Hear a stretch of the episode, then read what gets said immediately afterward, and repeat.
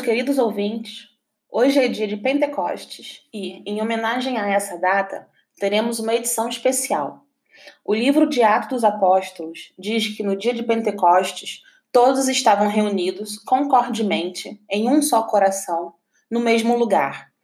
Estavam reunidos porque nesse dia, de acordo com a cultura judaica, há a festa das colheitas, celebrada 50 dias após a Páscoa. Pentecostes, vocábulo de origem grega, significa quinquagésimo. Então o povo estava reunido em festa, quando um som desceu do céu, tal como de um vento que sopra com veemência. Esse som preencheu toda a casa onde estavam. E aqueles que lá estavam receberam a ruá de Deus, o Espírito Santo, o sopro divino que nos une. A ruá de Deus, vocábulo feminino em hebraico, é mencionada em Gênesis 1, no versículo 1. O Espírito de Deus vibrava sobre a face das águas. Essa ruá divina, faceta feminina de Deus, é quem dá a vida. Jó nos diz que o Espírito de Deus me fez. A inspiração do Todo-Poderoso me deu vida. O Salmo 104 também menciona: Se lhes retiras o fôlego, morrem e voltam a pó. Se lhes envias o Espírito, são criados e assim renovas a face da terra.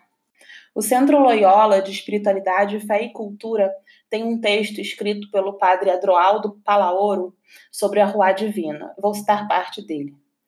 No relato da criação, a Rua de Deus parava sobre as águas. Trata-se de uma bela imagem da matriz ou útero originário fecundo de tudo quanto existe.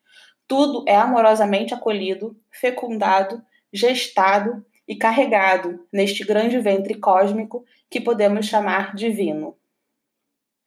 Em Atos dos Apóstolos, vemos que a descida do Espírito Santo permitiu àqueles que o receberam compreender em sua língua materna o que os outros falavam em línguas diferentes da sua.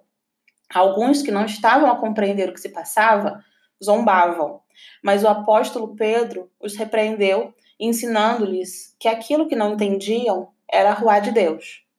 Voltando agora novamente ao texto do Padre Adroaldo, conseguimos ver que esse Espírito de Deus traz harmonia e entendimento, unindo-nos ao todo divino. O Espírito que pairava sobre as águas é a imagem da vibração divina que habita e se move no coração de tudo quanto existe. O Espírito é a respiração universal. Tudo é energia, movimento, relação, e daí brotam maravilhosamente todas as formas de todos os seres, como de uma misteriosa matriz materna. E o Espírito sempre está ali, silenciosamente presente, como aquele que vincula e une, como tecedora constante de redes que fazem crescer, como reparadora de todos os tecidos que um dia se rasgaram e se separaram do pano único de onde confluem todos os fios da vida. Aproveitando a ideia de tessitura, vou fazer uma ligação entre o que disse acima, de fundo eminentemente cristão, com os ensinamentos do yoga.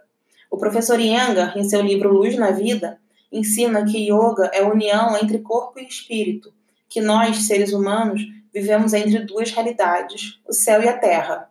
A terra representa tudo que é prático, material, tangível e corpóreo, em constante mutação. É o mundo cognoscível, o qual chamamos natureza. A realidade material, por sua vez, é conhecida como a alma cósmica, universal, permanente, enraizada na origem divina e na unicidade.